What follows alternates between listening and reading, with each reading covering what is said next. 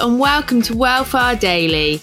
I'm your host, Amy Lane, author, runner, health editor, and host of Wellfar, the weekly running podcast that's your coach, running buddy, and lifeline to other runners around the world. Wellfar Daily is a series of short tips, tricks, and ideas taken from the longer show that you can use to improve your running while going about your day. Remember, you can listen to the full length episodes of Wellfar wherever you listen to podcasts. And my book, I Can Run, is available in audio form and is great company on wet winter slogs. You've said in the past that you made a decision a few years ago to stop exercising for losses Yes. and so start exercising for gains. my yeah, I think I did in my 20s. I would have crazy days where I'd go to like a spin class, then I'd go and swim like a mile or whatever. and then uh, in 2016, when I started training for the London Marathon, I realised I was doing it for my head. I was doing it for the gains. And once I saw it that way, I stopped thinking about speed. I stopped thinking about you know, where I was going to come. like, who cares? I stopped thinking about, you know, how I might look. I feel amazing. I don't care what anyone thinks of my body. All I think about my body is, wow, I'm fucking cool. So that changed things. And I think it's probably why I don't care so much about time, you know. And I really want people to know that if they want to sign up to do the 10K with us, it isn't about time, you know. The point is, we're out there and we're reclaiming our bodies instead of hating on them and celebrating our amazing bodies that keep us alive. The irony of it all is, is the fact that normally when people stop training for losses as well, Yeah.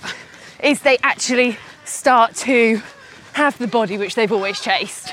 Yeah, but Because I think sometimes you're just caught in a vicious cycle. well, also, like, you know, you're never going to look like anyone other than yourself. Do you know what I mean? It doesn't matter how much weight you lose or how toned you get or what percentage body fat you know you have. It's still you in the mirror. Yeah. And do you feel much better out running than, say, in a gym?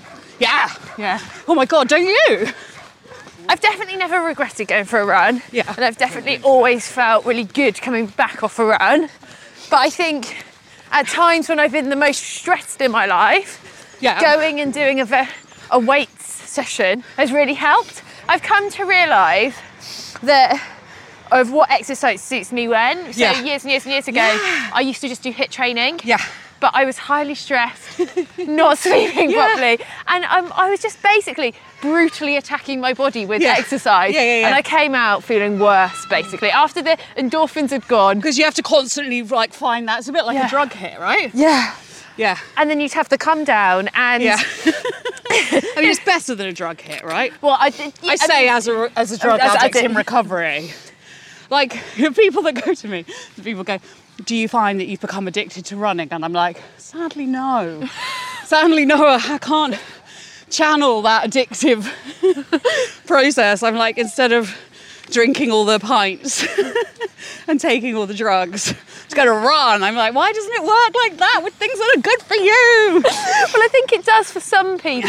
It does. But I think it always. It doesn't necessarily work out well in the I mean, end it clearly does. It clearly does because I did two marathons in two years. Yeah. Came out of rehab, did another marathon. Do you know what I mean? Like I, I got sober because of the marathon. Oh. It taught me that I always thought there were going to be these fixes that were going to make my life better, Yeah.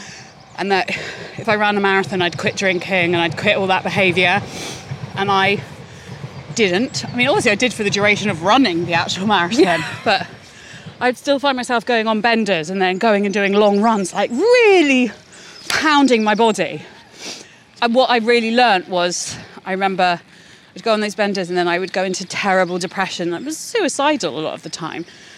And then there was another occasion for the training for that first marathon when I'd got into a real funk and I was drinking, trying to drink my mm. way out of it. And then I had to go and run my 15 miler. And at the end of it, I just felt like I d- I didn't feel like a different person, but I couldn't believe how much better I felt. And I realised then that I had kind of, I had, it was very clear to me, I had two choices.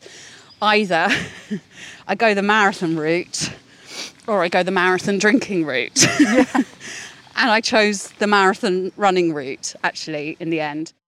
I hope you found some of this advice helpful, guys. For more running tips, you can listen to the episodes in full over on Wellfar, the running podcast, and it's right here on Spotify. And if you're after a running buddy during these isolating times, then follow, support, and chat to other runners on Instagram using the hashtag Wellfar. Thanks all, and I'll see you all tomorrow for another Wellfar Daily.